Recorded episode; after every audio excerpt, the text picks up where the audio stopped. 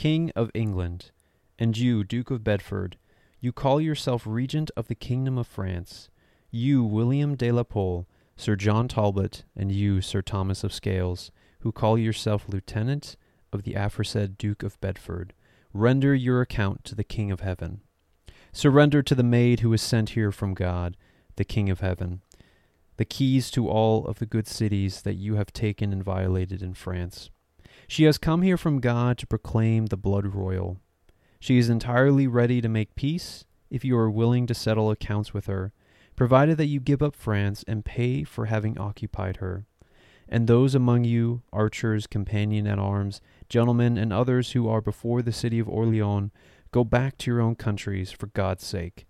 And if you do not do so, wait for the word of the maid, who will come to visit you briefly to your great damage. If you do not do so, I am commander of the armies, and in whatever place I shall meet your French allies, I shall make them leave it, whether they wish to or not, and if they will not obey, I shall have them all killed. I am sent from God, the King of heaven, to chase you out of all of France, body for body, every last one of you. And if they wish to obey, I shall have mercy on them, and have no other opinion, for you shall never hold the kingdom of France from God, the King of heaven, son of Saint Mary. But King Charles, true heir, will hold it, for God, the King of heaven, wishes it so and has revealed this through the maid, and he will enter Paris with a goodly company, and in exchange of blows we shall see who has better right from the King of Heaven. You, Duke of Bedford, the maid prays you and requests that you cause no more destruction. If you will settle your account, you can come to join her company, in which the French will achieve the finest feat ever accomplished in Christendom, and give answer if you wish to make peace in the city of Orleans. And if indeed you do not do so, be mindful soon of your great damages. Tuesday of Holy Week, March 22nd, 1429. Signed, Joan of Arc. So, if you wish to hear more about this fantastic Catholic saint and woman, keep listening to find out more.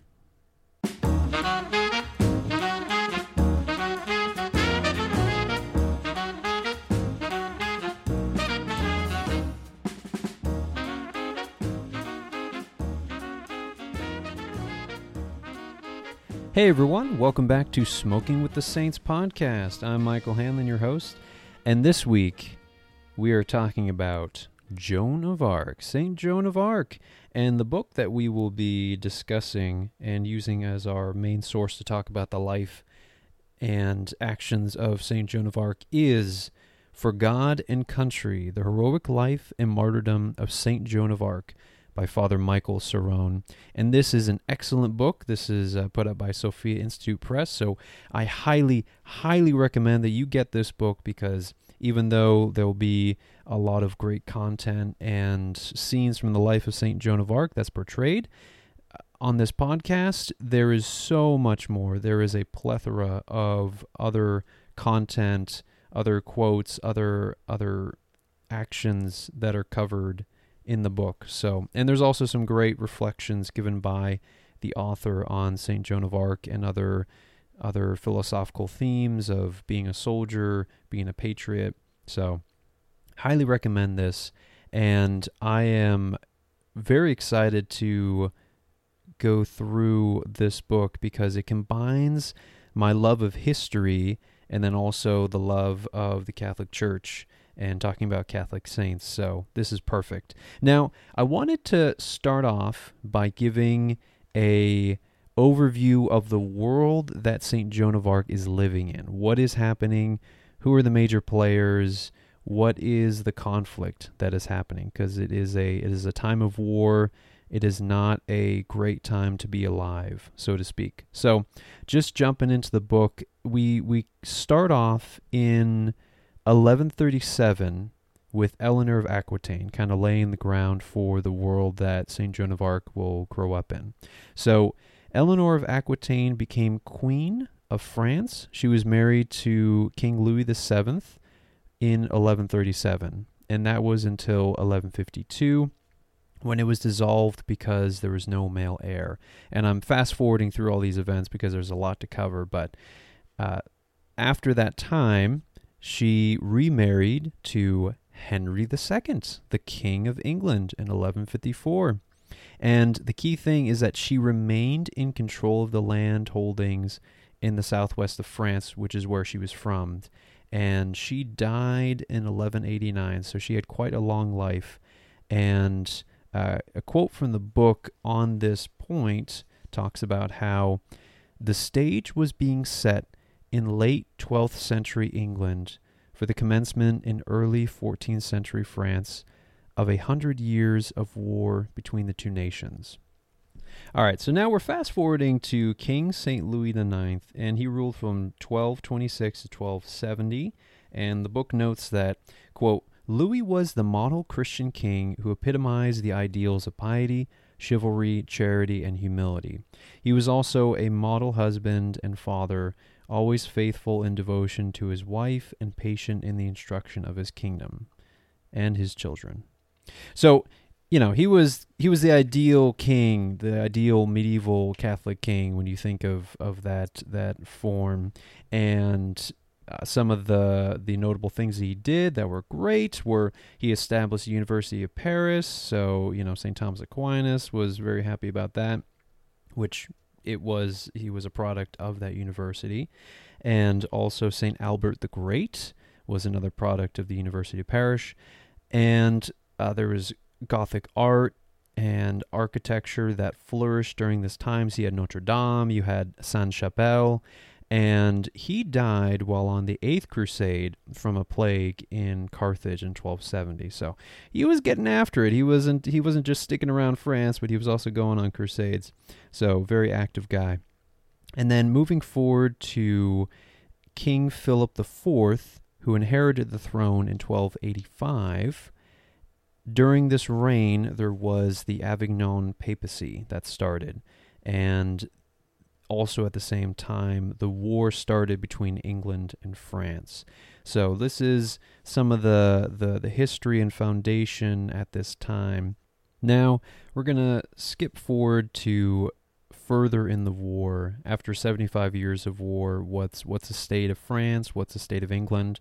And the book notes that the Kingdom of France was in a truly pathetic state at this time. The French had suffered a humiliating defeat at Agincourt in 1415 by a much smaller English army commanded by their king Henry V. France's King Charles VI, suffering from psychosis and dementia with only brief periods of lucidity, agreed to the Treaty of Troyes in 1420. His queen, Isabeau of Bavaria, collaborated in that treaty, giving their daughter in marriage to the ambitious King Henry V of England, so that a son of theirs would become king of both England and France at the death of Charles VI.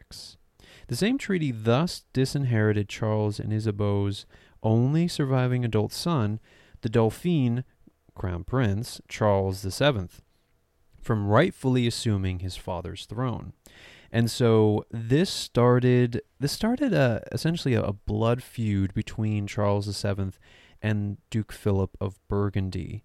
And the area of Burgundy that's that's in the northern part of France. I guess you could consider that Belgium now, but at the time it was it was a a, a kingdom that was that was controlled by the Duke of Burgundy.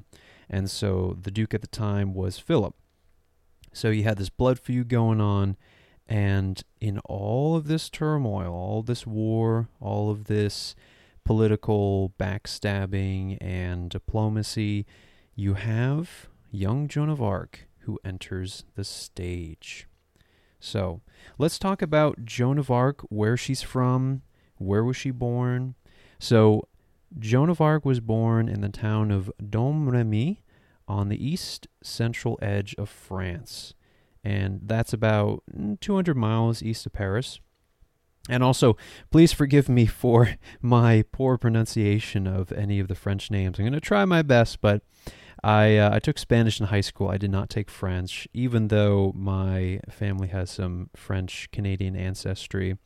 So Uh, I I do apologize if that happens, but hey, you know what? We're just we're just saying saying it like it is. So let's continue on. So she was born in the town of Domremy, and going to the book quote. Next to the village church of Domremy was a small, humble house of Jacques d'Arc, d'Arc, and his wife Isabelle Romée. They were a simple, pious, hard-working, and highly respected couple who were active in their church and in leadership of their community. Now, on January 6, 1412, the great feast day of the Epiphany of the Lord, their fifth child was born, a daughter of whom they named Jehanne, or the medieval French spelling of Joan.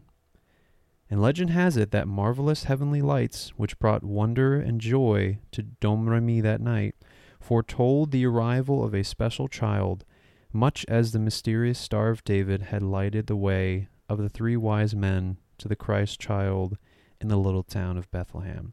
So already we're we're at a great start. You have lights in the sky foretelling of the birth of Joan.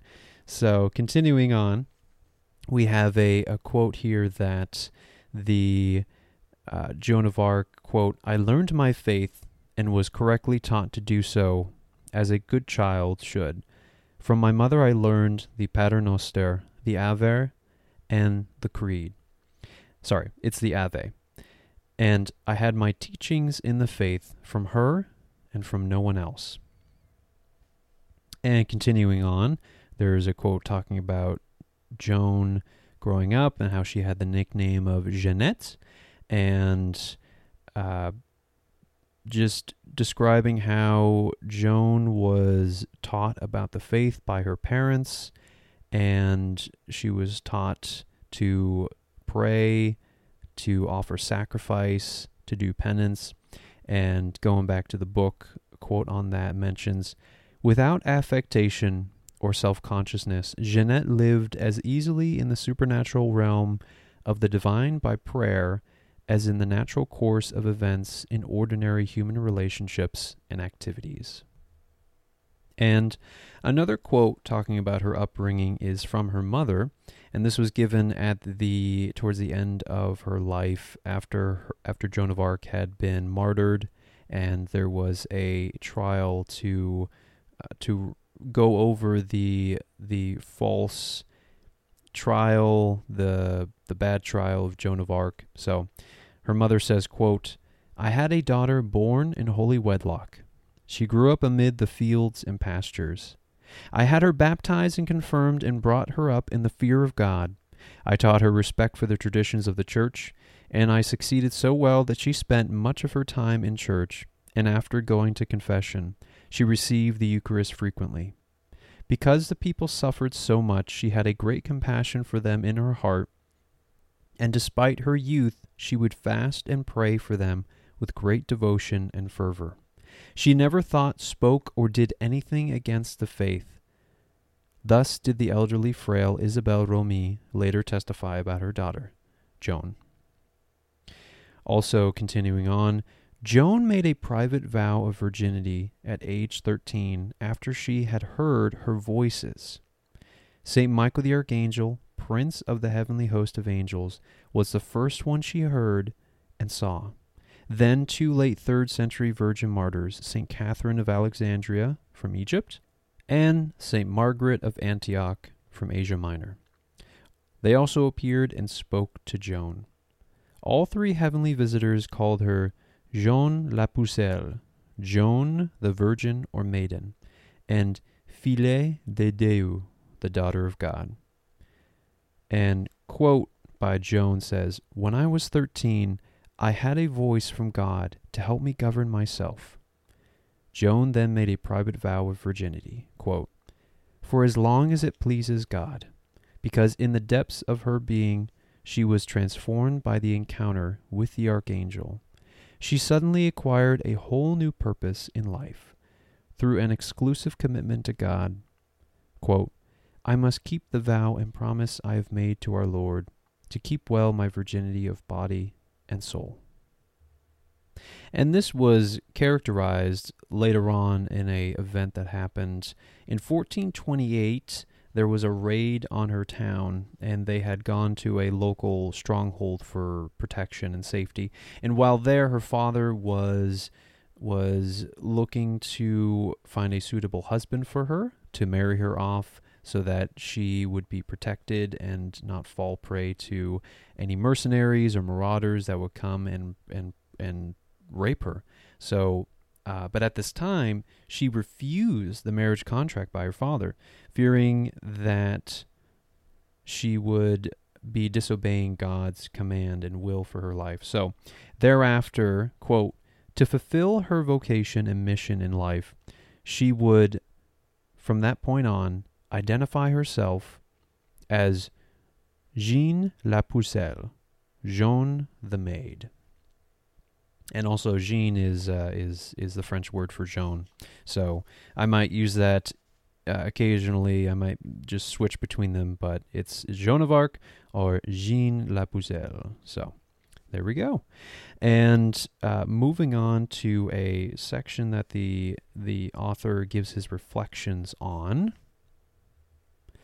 Father Michael says that thus Joan, a lay person consecrated in virginity, a committed mystic and confirmed soldier of Christ, kept secret from her parents her intention to follow the heavenly voices of God's emissaries, the Archangel Michael and the Virgin Martyrs Catherine of Alexandria and Margaret of Antioch.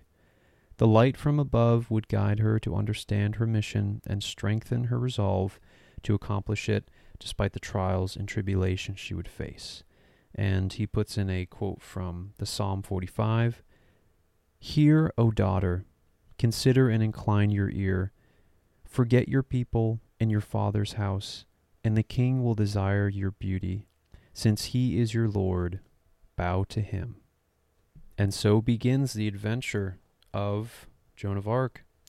Now, from here, she goes on to Vaucouleurs, which was a fort town about 20 kilometers north of Domremy and she met Baron Robert de Baudricourt, and there she gave him a warning that Orleans was under siege by the English, and that she needed to lead the Dauphine's army to repulse the enemy. Now, at this point, the Baron, hearing this, was not convinced at all. He mocked her and sent her away as just some crazy young French girl.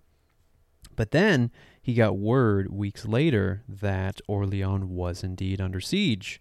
So this caught his attention, and what he did after this is he granted her request and he entrusted his officer Jean de Metz and a bodyguard to escort her to the Dauphine at Chinon in the southwest of France. And John gives a testimony of his thoughts on Joan after having met her. In quote, he says, the said maid always told them not to be afraid, because she had done this by commandment. And he believed many things that the maid said, and he was inflamed by what she said, and as he believed by a divine love for her. A divine love for her, God, the Holy Spirit, was inspiring pure love for the beautiful holy maid in the hearts of those who encountered her. Now, describing the trek Quote, the trek took 11 days through hostile territory in cold weather and a rugged countryside. Despite her small escort, Joan had such trust in God's protection that she stopped as often as possible to attend Mass and visit important shrines. And I love that note because for all of us, including myself, who are trying to get to daily mass more, but we all have our, our own little excuses, this is just a slap in the face of, okay, buddy, if Joan of Arc can travel through dangerous, hostile territory where she could have been attacked, murdered, raped, she still made time to go to Mass and visit shrines. So, in our modern day where we have things so easily, it's it's really not that hard to uh, to to try to get to daily mass. So let this be an inspiration for us all. But continuing on, they arrived at Chinon and they waited a couple days until they were granted an audience by Charles. Now, there was a bit of a trick played to see if Joan of Arc was the, the real deal by Charles. So, quote, Charles was not dressed in his princely attire, having agreed to a charade to test the supposed prophetess, Joan la Pucelle. Although he had put a regal robe on one of his courtiers and then stood in more modest clothing amid the crowd of onlookers. Joan followed her angel's lead directly to him, despite never having met Charles or seen any image of him. She knelt down, embraced his feet, and said, Gentle Dauphin, the King of Heaven has sent me to you for an army to defeat the siege of Orleans, and lead you to be anointed and crowned as the rightful heir to the kingdom of France, which belongs to the King of Heaven. And continuing on, needless to say, the Dauphin and his entourage were greatly surprised by this marvelous encounter. Joan asked to speak with Charles privately, and after their meeting, during which she revealed a secret vow he had made only to God, Charles returned to his courtiers radiant with joy. Alain Chartier, then the Dauphin's secretary, wrote that Charles was so joyful at what she said that it was as if the Holy Ghost had visited him. Joan spent the next three days in the Chinon castle, lodged next to the chapel of Saint Martin, the Roman soldier and convert to Christianity who became Bishop of Tours. At Chinon, she also met a cousin of the Dauphin, Duke Jean de Alencon, who became one of her most trusted friends. Now, during this time, while she was staying there, she was submitted to a bunch of physical and theological examinations to further prove her virtues and her faith and uh, other motives by the French there. And she passed all of them with flying colors and the book describes how, after their very thorough scrutiny of the teenage girl, the church tribunal at Poitiers sent a formal letter in March 1429 to the Dauphin Charles, unanimously testifying to Joan's good character and her authentic mission from God to gather an army for the liberation of France. The clergyman reached an astounding conclusion and gave a most compelling endorsement of Joan for her religious and patriotic mission. And now, pausing to reflect on what had happened so far, there's a quote about her piety and her deep religious fervor for the faith and especially for the Eucharist. So, John de goes on to say that, quote, I saw her receive the body of Christ. When she saw the host, she shed many tears. She received the Holy Eucharist twice a week, and she went to confession often. And I find that beautiful that special devotion to the body of Christ, to our Lord in the Holy Eucharist, and having that that fervor and faith to be overcome with such joy and emotion at receiving the body of Christ is a, a blessing, a beautiful devotion to have. Uh, and there's an interesting note about patriotism, loyalty, sacrifice. So the author notes that loyalty and sacrifice are hallmarks of true patriotism. A religious patriot is a person who loves God and country, upholding the ideals of life, liberty, and justice for all, even to the ultimate sacrifice. And also, to the distinguished character of patriot, it should be our highest glory to add the more distinguished character of Christian. Where is the security for property, for reputation, for life, if the sense of religious obligation deserts the oaths? Of all the dispositions and habits which lead to political prosperity, religion and morality are indispensable supports. In vain would that man claim the tribute of patriotism who should labor to subvert these great pillars of human happiness, these firmest props of the duties of men and citizens. And actually, that was a quote from President George Washington's farewell address. And I'm also thinking of a quote from John Adams that said that the Constitution is a document that was made for a moral and religious people.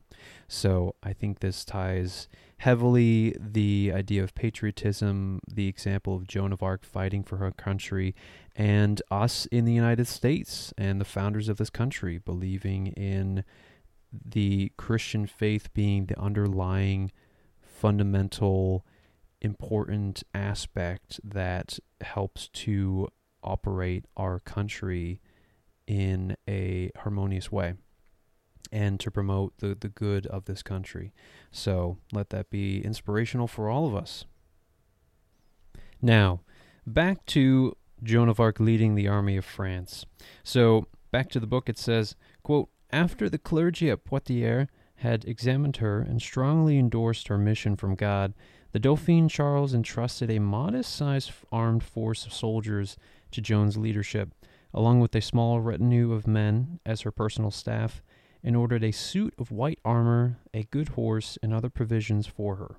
Her staff included the knights John de Metz, Bertrand de Poulengy, her squire John de Alun, her page Louis de Contes, and her chaplain Father John Pasquerel.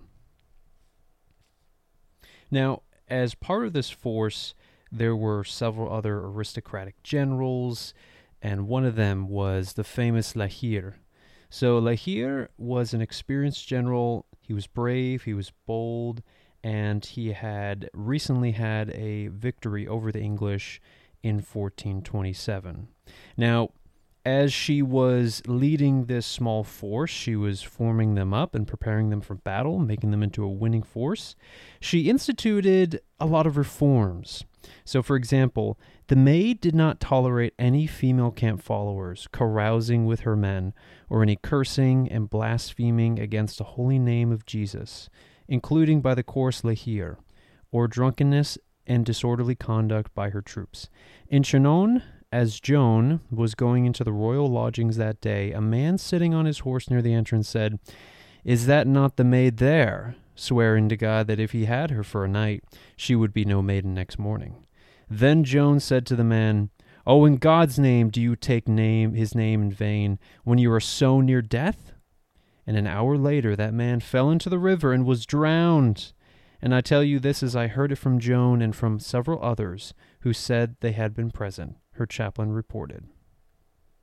So her insistence on the soldiers' frequent confession of sins, daily recitation of prayers, and Sunday and Holy Day attendance at Mass led them to a noticeable reformation of their lives and a renewed commitment to her holy cause.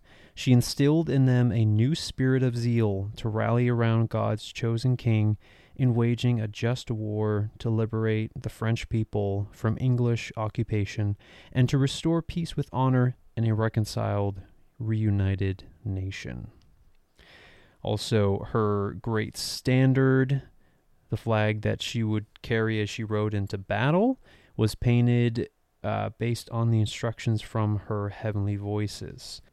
And on this banner, there was fleur de lis, which is a symbol of the French monarchy, and it had a background of white, and in the center was Jesus portrayed as the King of Heaven with angels surrounding him. And I think the quote from the book shows that Joan took sin seriously, exemplified by her requirement for her soldiers to go to confession before they were allowed to engage in any sort of evening or morning hymns with the chaplain. So she took that role seriously in promoting virtue and purity in her soldiers and making them into a focused, disciplined force. Now, back to the book. Next thing. Marching from Chinon toward Orleans, she received instructions from her voices to secure a hidden sword at the church of St. Catherine de Fierbois. She sent her page to tell the monks that the sword was buried beneath a side altar. To their amazement, they dug it up and easily removed the surface rust of several centuries. It had been the weapon of Charles Martel, grandfather of Charlemagne, the first Holy Roman Emperor. But Joan loved her standard forty times better than my sword, she later declared. That's pretty sweet. You just find, get told there's a sword, right? It's kind of like from uh, the Legends of Legend of Zelda video game, the original. Like, don't go alone. Go with the sword from Charles Martel. Here, take it. Anyways, so the soldiers in the French army she was commanded were impacted by her, and through her holiness, her faith, her integrity she did inspire them that God was on their side and that they would be victorious. And there's a good quote from one of her squires, Gobert Thibault, who said that in the field she was always with the soldiers, and often when they spoke about the sins of the flesh and used words that might have aroused carnal thoughts, when they saw her and approached her, they could not speak like this any more, for suddenly their sexual feelings left them. Now, moving on to the Battle of Orleans. So, the author notes that Orleans was an important city on the Loire River and a heavily fortified stronghold of French Armagnac loyalists. The English objective in besieging the city was to neutralize it and seize control of the entire Loire Valley, which was under the military frontier between the opposing forces in France. Under English dominance, this strategically important valley would secure the lines of communication with occupied Paris, deprive French forces of a key source of income, break the French city as the key symbol of resistance to the English, and jeopardize the Dauphin and his kingdom farther south in the region of Bourges. Without capturing Orleans, the English forces would be vulnerable to an attack from the rear and the severing of their supply lines to Paris. If they were so foolhardy as to venture south through the vast forests of Sologne with French partisan ambushers along the way to Chinon. So, on their way to Orleans, there were several villagers that joined the army and they were inspired by her. And ahead of her troop, she sent a letter to the English commander, uh, giving him a chance to surrender and end the conflict in peace, which was what we read at the beginning of this podcast. And it's a great letter, just letting him know that she's on a mission from God, like the Blues Brothers were on a mission from God. And it's time for you to settle your account, time for you to surrender, sir, because I am under the protection of God. So I fear you not. Uh, but sadly, and not surprisingly, the English did not surrender. They did not give up the Orleans, and they decided to fight it out. So, at this time, for strategizing how they would take Orleans, it was not a simple castle to take because Orleans is positioned right on the River Loire. So, imagine you're looking at a square map of the city and you have in the center of the map you have the river loire that flows through from right to left. And then you have the main city of orleans which is on the northern bank of the river.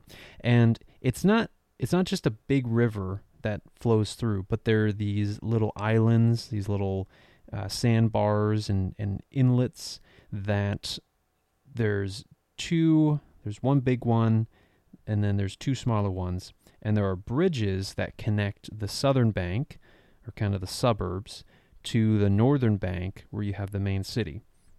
And so the the the English had occupied a couple of bastilles or little stone fortifications and castles that dotted roughly around the uh, city of Orleans on the northern side, and then you had some on the southern side. So the main city of Orleans was still in French control, but the, the outer castles had been captured by the English. And there was one notable one called Tourelle, and that was right on the right on the southern bank, and it was a, a, a way station or a way fort in between the northern bank and this little tiny island in the middle of the Loire, and that was owned by the English. So it was a pretty tough nut to crack.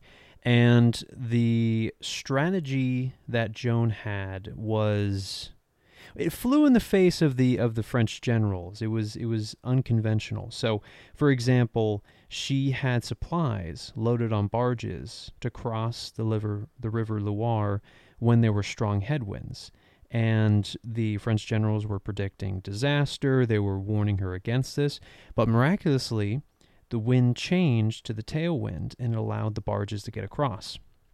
Now, uh, fast forwarding on April 29th at 8 p.m., Joan entered Orleans with a relief convoy. So they broke through the English lines. They got inside the city. Everyone was cheering. They're like, Yes, the maid is here! Huzzah!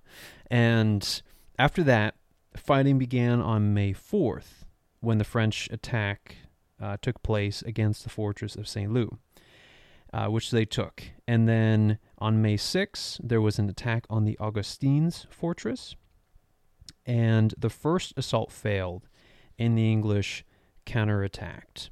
Uh, and that that Augustin Bastille that's on the southern bank. That's the one of the first castles on the southern bank of the Loire River. And then uh, the the second attack happened, and Joan and La Hire rallied the troops there. They reversed the tide, they assaulted the fort, and they were able to take it. But through the process, Joan was injured in the foot, so she had to uh, be off on the side. But on May 7th, that was the most decisive day for Orleans. So going back to the book, Joan arose early and prepared for battle, as she had every other day during her sojourn at Orleans. She confessed to Jean Pasquerel and heard Mass. She sent for a table and asked the priest to adorn it for the holy sacrifice of the Mass. And the priest offered two Masses that morning in the field, which she and the entire army attended with great devotion. She then exhorted her troops for the attack. Early that morning, the French troops brought out their ladders to climb the Tourelle fort. Joan led the charge with banner unfurled to inspire her men.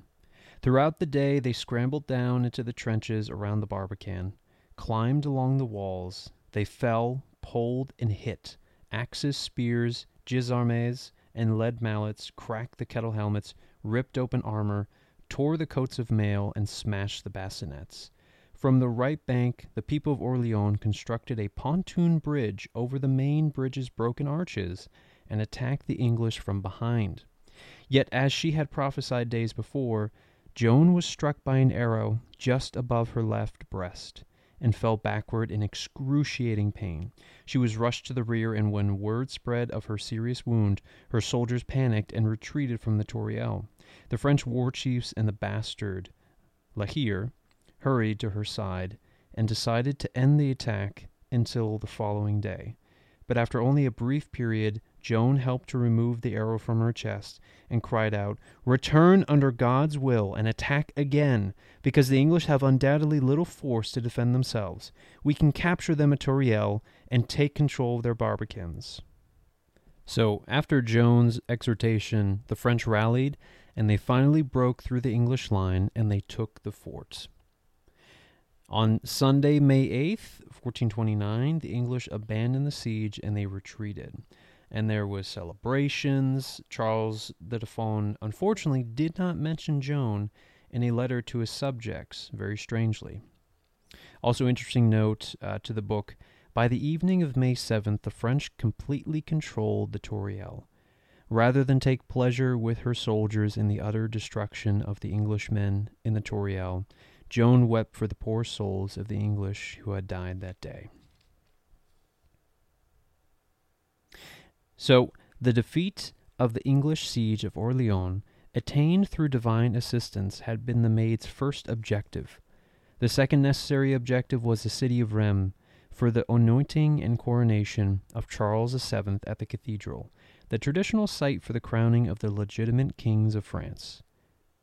The first obstacle that Joan faced, however, was not so much the long distance march there through territory mostly occupied by Burgundian partisans of the English, as it was hesitancy by Charles and the French captains of war.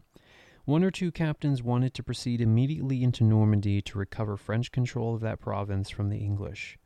Yet the number of battle ready French troops had been greatly depleted to about 2,000 men according to some modern estimates, after their attacks on English fortifications around Orleans. Thus, Joan and the other battle leaders traveled to Loches Castle, where Charles had relocated, to ask for more troops in order to recapture the towns around Orleans and the Loire River Valley. Once the Loire Valley was secured, the main French army could march on to Rheims, where Joan insisted Charles must first received the divine anointing from Christ's bishop before he could effectively reunite his people. Now, over the next two months, Joan and her force were marching through the Loire River Valley. They were liberating towns that were held by the English, and there was a notable victory at Jargeau where she prophetically saved one of her command. Quote in the book Joan warned John de Alencon to move away from a location near her so as to avoid an incoming round soon to be fired from an English cannon. I fell back, and a little later on that very spot where I had been standing, someone else was killed. That made me very afraid, and I wondered greatly at Joan's sayings after all these events, de Alencon later testified. All the while, Joan and her troops' victories at Orleans and Jargeau continued to inspire the enlistment of new recruits, both noblemen and commoners. And also, there's a, a neat story where at Beaugency, Joan's force they tricked an English held town into thinking that there was no English relief coming and that they should surrender.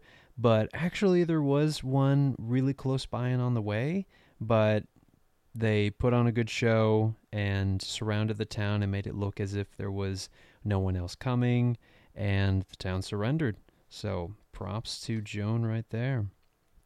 Also, there is a a great story, one of her uh, further exploits at the Battle of Patay. So there was a English ambush that was being set up against the French that was miraculously foiled. So the story goes, the the excited French cavalrymen, galloping with good spurs to their horses in hot pursuit of the English, had lost the element of surprise, but not seeing the nearby hidden archers on the main body further back, they headed into the planned English ambush. Amazingly, though, they saw a stag run out of the woods, which made its way toward Patay and crash into the formation of the English, who made a very large cry, not knowing that their enemy was so near them. Hearing this cry, the French front riders were certain that they were English, so the French sent some of their companions to notify their companions. The English archers then fled into the woods and ran directly into Fastolf's hidden reinforcements, not yet ordered for battle. The captain of the English vanguard, thinking that all was lost and that the archers were in flight, took out his white standard and fled with his men, abandoning the hedges. The English were in total disarray when the main body of the French army arrived on the battlefield. A veritable slaughter ensued. Twenty two hundred English soldiers lost their lives, while only three Frenchmen died. Fastolf, who was an English commander, managed to escape with some of his men, but Talbot, Scales, and many other English captains were captured. And there's a poignant scene uh, going on to say, viewing the carnage, Joan wept profusely for the victims, mostly fallen Englishmen. Her extraordinary compassion for the wounded and dying impelled her to comfort and console them. Louis de Contes testified that when she encountered an English prisoner being hit on the head by a Frenchman and left for dead, she immediately dismounted and, quote, holding his head and comforting him as much as she could, and ensuring that the Englishmen had confessed. And that right there, that scene, when I think about it, just gives me chills. And there's a sculpture of this scene where it has Joan of Arc in her battle plate sitting on the ground and she's cradling the head of this wounded Englishman in her lap and also weeping. And that I think shows how Joan was not bloodthirsty and out to just kill all Englishmen, but that she was on a divine mission to free the French nation from the English and to restore the rightful rule but she didn't want slaughter if it wasn't necessary. And so and and also, you know, these guys they're Christians too. They're they're all they're all sons of God. And so having them have to be killed is not pleasant. It's not something that wants that that is intended. So I uh, I can see that this impacted her.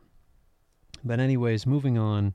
So after the battle at Patay, word rapidly spread throughout the countryside that the French army had been reborn and national pride restored under the spiritual, moral, and military leadership of La Pucelle. Now, in a, another town that was held by the English, Tournai, uh, she wrote a letter to that which asked for their surrender. And it goes like this Gracious, loyal Frenchmen of the city of Tournai, the maid sends you the news that from here in eight days, whether by assault or otherwise, she has chased the English out of every place they held on the river Loire. Many of them are dead or taken prisoners, and they are discomfited in battle. Hold yourselves fast, loyal Frenchmen. I pray, and I pray and demand that you be ready to come to the anointing of the gracious King Charles at Rheims, where we shall soon be. Come before us when you hear we are approaching. I commend you to God. May God keep watch over you and give you grace to be able to sustain the good cause of the kingdom of France. So, this is an example of after the victory of Orleans and Patay, word was spreading of her victories, and so the towns that were still in English occupation were receiving this news and were advised to throw off the yoke and expel the English invaders.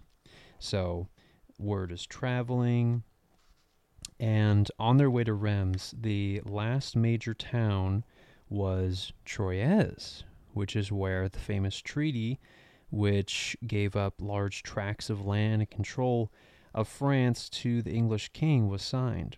So Troyes was surrendered after seeing the resistance uh, being futile. Resistance is futile, and uh, there were no English reinforcements coming.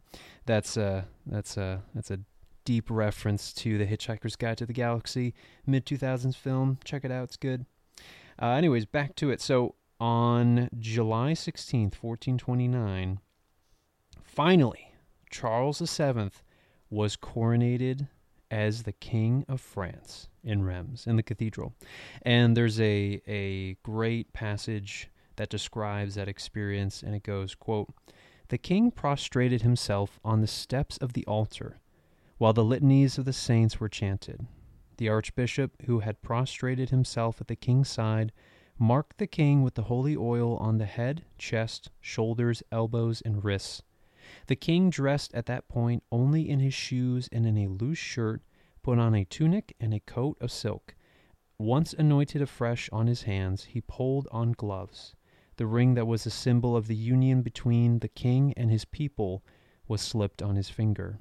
The crown was taken from the altar and placed on the new king's head, but not before ten of the twelve peers of France who were actually present, five laymen and five ecclesiastics, had held it above his head as he was led from the altar up to the dais on which he on which was placed the throne. It was then that, as depicted on the seals of the time, the new king appeared in royal majesty. And after this, Joan herself went to kneel before the king, and embracing the new king's legs, she wept evoking great pity in all who beheld her, and said, Gentle king, from this moment the pleasure of God is executed. He wished me to raise the siege of Orleans and bring you to the city of Rheims to receive your anointing, which shows that you are the true king and the one to whom the kingdom should belong. So let's pause and take take a take a moment to think about the amazing things that have just happened you know, over the course of these months. So you have this peasant girl from nowhere in France who receives these apparitions and this mission from God uh, told to her through St. Michael the Archangel and the two Virgin Martyrs to go find the Dauphin to lead a military force to take Orleans and then take further towns leading up to Rheims to crown the Dauphin as King of France it's amazing. It's amazing. Praise God. So, uh, you know, after this, everyone was jubilant, celebrations, having a good time, drinking that French wine, and there were many songs that were sung uh, for Joan's Joan's praises after this. And uh, there was a particular praise that was given by Alain Chartier, who was the secretary of King Charles VII, and he wrote that in comparing her to other great military leaders like Alexander, Hannibal, Caesar, he concluded, Here is she who seems not to come from anywhere on earth, and who seems to be sent from heaven to sustain with her neck and shoulders a fallen France. She raised the king out of the vast abyss onto the harbor and shore by laboring in storms and tempests, and she lifted the spirits of the French to a greater hope. By restraining the ferocity of the English, she excited the bravery of the French. She prohibited the ruin of France, and she extinguished the fires of France. O singular Virgin, worthy of all glory, worthy of all praise, worthy of divine honors. You are the honor of the reign, you are the light of the lily, you are the beauty, the glory, not only of France, but of all Christendom. Now, this is the high point of Joan's military successes, and after this point, it starts to go downhill, and there are some shenanigans that happen. So, after the crowning of Charles, Joan she urged a quick move to take Paris before the English enforced it. But Charles listened to his other advisors, who, side note, did not like Joan. They were jealous of her, and they advised Charles to offer a truce to Duke Philip of, of Burgundy. And, you know, he sent out this truce, but Duke Philip was being a uh, was being a conniving son of a gun, and so after the uh, after Duke Duke Philip didn't reciprocate, Charles allowed Joan to take a small force to Paris. And at Saint Denis, which was an outskirt town, during an assault, we have a particular memorable moment where, quote, the maid took her standard in hand and with the first troops entered the ditches toward the swine market. The assault was hard and long, and it was wondrous to hear the noise and the explosion of the cannons and the culverins that those inside the city fired against those outside, and all manner of blows in such great abundance that they were beyond being counted. The assault lasted from about the hour of midday until about the hour of nightfall. After the sun had set, the maid was hit by a crossbow bolt in her thigh. After being hit, she insisted even more strenuously that everyone should approach the walls so that the place would be taken. But because it was night and she was wounded, the men at arms were weary from the day long assaults. The Lord of Gaucourt and others came to the maid, and against her will, carried her out of the ditch, and so the assault ended.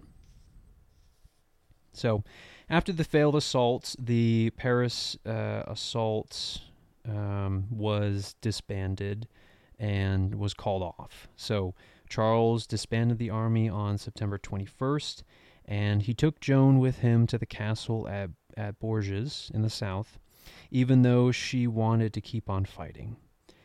Now, you know, in this situation, she was, you know, she she wasn't being given that option, so she did her best to practice holiness. And uh, there's some memorable examples of this. While she was residing at the house of Marguerite La Touroulde, one of the queen's ladies in waiting, she frequently went to mass, received the sacraments, and invited her hostess to attend early morning prayers with her. Also, she was generous with her almsgiving, and most willingly gave to the needy and the poor, saying that she had been sent for their consolation. Her reputation for holiness grew, such that women came from the house while Joan was staying there. They brought rosaries and other objects of piety so that she might touch them. This made her laugh and say to me, Touch them yourself. They will be as good from your touch as they would be from mine. Joan's humility, neither seeking the adulation of others nor claiming priestly powers of her own, and her charity toward the poor and afflicted, were signs of her genuine sanctity. Now, in October 1429, after King Charles realized that Duke Philip was uh, not going to set up a truce or, or set up a, a true peace, he sent Joan with a very intentionally small force, which the advisor Tremoille uh, had uh, advised him to do to retake towns near Paris. And they did take Saint Pierre, but they failed at La Charte and they were pushed back to Jargeau. So, you know, she was given a force of men that wasn't wasn't what she needed to properly take back the towns around Paris, but this was done because they were afraid that she would get too big for her boots and, and she might be a threat. So they, of course, messed around with that. Uh, but she did her best. And uh, there's a note here about her her disciplining her troops. So, quote, but Joan absolutely forbade any violence, as Reginald Thierry later said. When the town of Saint Pierre les Mortiers was captured by assault, where she was, the soldiers wished to do violence to the church and to steal the holy relics and other goods stored there. But Joan strongly prohibited this and defended the place, nor did she ever allow anything to be stolen. So she was not about to let her soldiers just go on a rampage, rape, pillage, steal. She was she was uh, she was not going to let that happen. So uh, f- fast forwarding, she spent the winter into spring getting troops and supplies for another push, and she was joined by some pretty cool guys. Uh, there was, uh, let's see, a small band of 150 men. She set out for Melun. Other captains of war with their men at arms joined her. One of them was Bartolomeo Barretta from Piedmont with 200 soldiers. Louis de Bourbon and Kennedy, the Scottish captain, with his small contingent, and several others expanded the French forces. So they took Melun, but uh, at this time, she was hearing some troubling words from her voices, uh, foreshadowing her capture. And back to the book, um, there was a uh, Burgundian garrison at Melun that was expelled, and it was captured on June the 24th, which was the feast of St. John the Baptist. And you know the the voices that she was hearing were, were warning her that she would be captured by the English and their allies, and this terrified her, and so she asked for a quick death rather than lose her freedom at enemy hands. And I do not blame her for what ends up happening later on uh, another amazing incident occurred at Lagny. Several women asked Joan to pray for a stillborn child dead for three days. The mother had carried the baby into the abbey church of Saint Pierre and placed the dead, blackened body in front of an image of the Virgin Mother Mary, in hope that the baby would revive long enough for baptism. Joan went with them into the church, joined the mother, prayed, and finally life appeared in the child which yawned three times and was then baptized. Then it died and was buried in consecrated ground. So that's a amazing story and one of the evidence to point towards her her canonization and efforts for that. Now, fast forwarding, in early May, English forces had besieged the town of Compiègne, and Joan rushed to defend it. And unfortunately, it was at this town that she was captured during a surprise attack outside the city gate as she led a rearguard action to allow the French troops to escape back into the city. So, uh, just a, a, quote from the book, getting into that detail.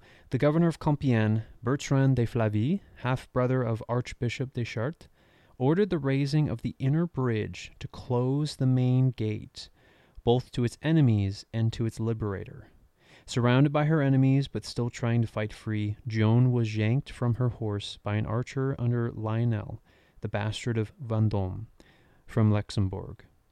And at about six o'clock in the evening, on May 23rd, 1430, Joan surrendered herself to the knight Lionel Vendôme. All right. And a last quote from the book, at least for today. The author is reflecting on the events so far, and he notes that this was the same woman who a little while before cried out that even if the English were to flee as far as the clouds, she would catch up with them. The picture is one of eternal beauty. When one day there is an end to killing and the hour of the final judgment approaches, the true direction of the main highway of Western history will be made clear. A maid, kneeling at the roadside, while around her echo the whinny of horses and the shrieks of the murdered. She presses the head of an unknown, dying enemy to her breast and prays for her soul. All right, so we are going to put a pause on that. We are about halfway through this book by once again, For God and Country, the Heroic Life of and Martyrdom of St. Joan of Arc by Father Michael Cerrone. It's a good one. There's so much more detail in here that I haven't covered, so get the book. And there's going to be a part two because her trial and her eventual martyrdom is a is a whole story in, in itself. So I don't want to go on too long here today. But whew, yeah, just uh, taking a pause here on Saint Joan of Arc and what we've covered so far and what we've learned. So Saint Joan of Arc, she is the patron saint of soldiers in France, not surprisingly. And uh, some of the lessons I think we can take away, at least for what we covered today, is um, chastity, purity, absolute loyalty to Christ, love and reverence for the Lord. So, I think all of those things she absolutely exemplified. She was a shining example of that. And I think it's so easy, especially for the chastity and purity, which is so needed nowadays. I think it's so easy to just fall into crude things, but it is it is it is worthwhile to pursue that purity and that chastity. So there is a quote from uh, Mark Twain's book. So Mark Twain, he wrote a huge book on Saint Joan of Arc, and it was he said it was his finest work. He was captivated by her, and there's a quote uh, from the book which goes. The common eye sees only the outside of things and judges by that, but the seeing eye pierces through and reads the heart and the soul finding their capacities which the outside didn't indicate or promise, and which the other kind of eye couldn't detect. And I think Joan of Arc definitely had this seeing eye, as she could read any man. She could uh, boldly uh, identify what was going on in a situation. And there's also a book by Hilaire Belloc, another a, a famous Catholic philosopher, and uh, you can read his stuff. I think it's on. If you go to archive.org, there's a copy of it that you can read for free. Um, but uh, there is uh, some notable things, uh, some notable artwork that I found while looking into Saint Joan of Arc. There is a beautiful portrayal of her by Eugene Thirion, uh, and it's just titled Jeanne d'Arc. And uh, yeah, so what a amazing story so far, and we'll continue that in part two. But jumping into uh, the tobacco side of the house, so I'm going to follow up with another quote from Mark Twain. Uh, although it's not confirmed that he said this, as as there's many quotes that are attributed to him, and uh, this one is called uh, "Giving Up Smoking." So it goes like this: Giving up smoking is the easiest thing in the world. I know because I've done it thousands of times. I guess that's what he would have sounded like, but I think that's that's great. It's just yeah, you know, try to give it up. I've done it before, just thousands of times. Can't say that I've I've kept it up, but you know, I've done it hundreds of thousands of times. Well, anyways, getting to the the fine tobacco for this week. So I think a a type of tobacco blend that Joan would have smoked if she had access to it would have been the tobacco blend of Perique. So, what is Perique? So, this is a type of tobacco blend that originates from St. James Parish in Louisiana. It has a strong, powerful, has a fruity aroma. And what's neat, another another note about this, why I chose it, is that uh, when the Acadians, who were French Canadians that had come down into Louisiana after the fall of Quebec, when the English had defeated the the French during the uh, Seven Years' War, French and Indian War. They had migrated down to the Louisiana area where it was still held by the French. So around 1776, there were Choctaw and Chickasaw tribes who were cultivating different types of tobacco. And there was a French farmer who kind of was inspired by that. And he developed through different techniques this special kind of tobacco called Perique. And it's it has a very intense flavor and it's rarely just smoked by itself because it's so intense. So you have to combine it with other blends of tobacco. So I think Joan would smoke this because Joan was intense. She was she was not chill. She was a uh, an intense woman, and uh, I think that goes along with her personality of being frank, uh, being bold, being honest, and and also courageous. Now, to uh, to help you with finding a good pipe tobacco of this kind, I recommend Orlik Golden Flake. And once again, some some Catholic imagery here. The logo for Orlik Golden Flake has a a nun, Catholic nun, on it. And then there's also Two Friends Redwood. So you can get that at pipesandcigars.com. And those should be good smokes for Perique. Well, once again, this is a, this has been a great podcast, and I think uh, I I'm I'm looking forward to the next episode on Joan of Arc, getting into her trial and martyrdom. And uh, once again, if you have any feedback, I'd love to hear it. So leave a comment on smokingwiththesaints.com or you can email smokewithsaints at gmail.com. And just a final shout out to, once again, Pints with Aquinas for the inspiration to start this podcast. And once again, my friend Thaddeus Hughes' podcast, Machina Ex Deo. Definitely check that out. And uh, just a couple other things. Please leave a review on Apple Podcast. Uh, join the um, with the Saints newsletter once you're on there. And of course, thank you for listening. Can't do this without you.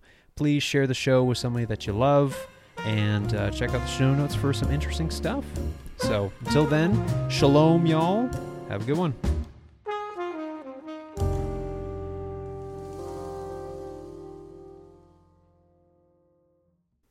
Warning Tobacco may have been burnt in the making of this episode.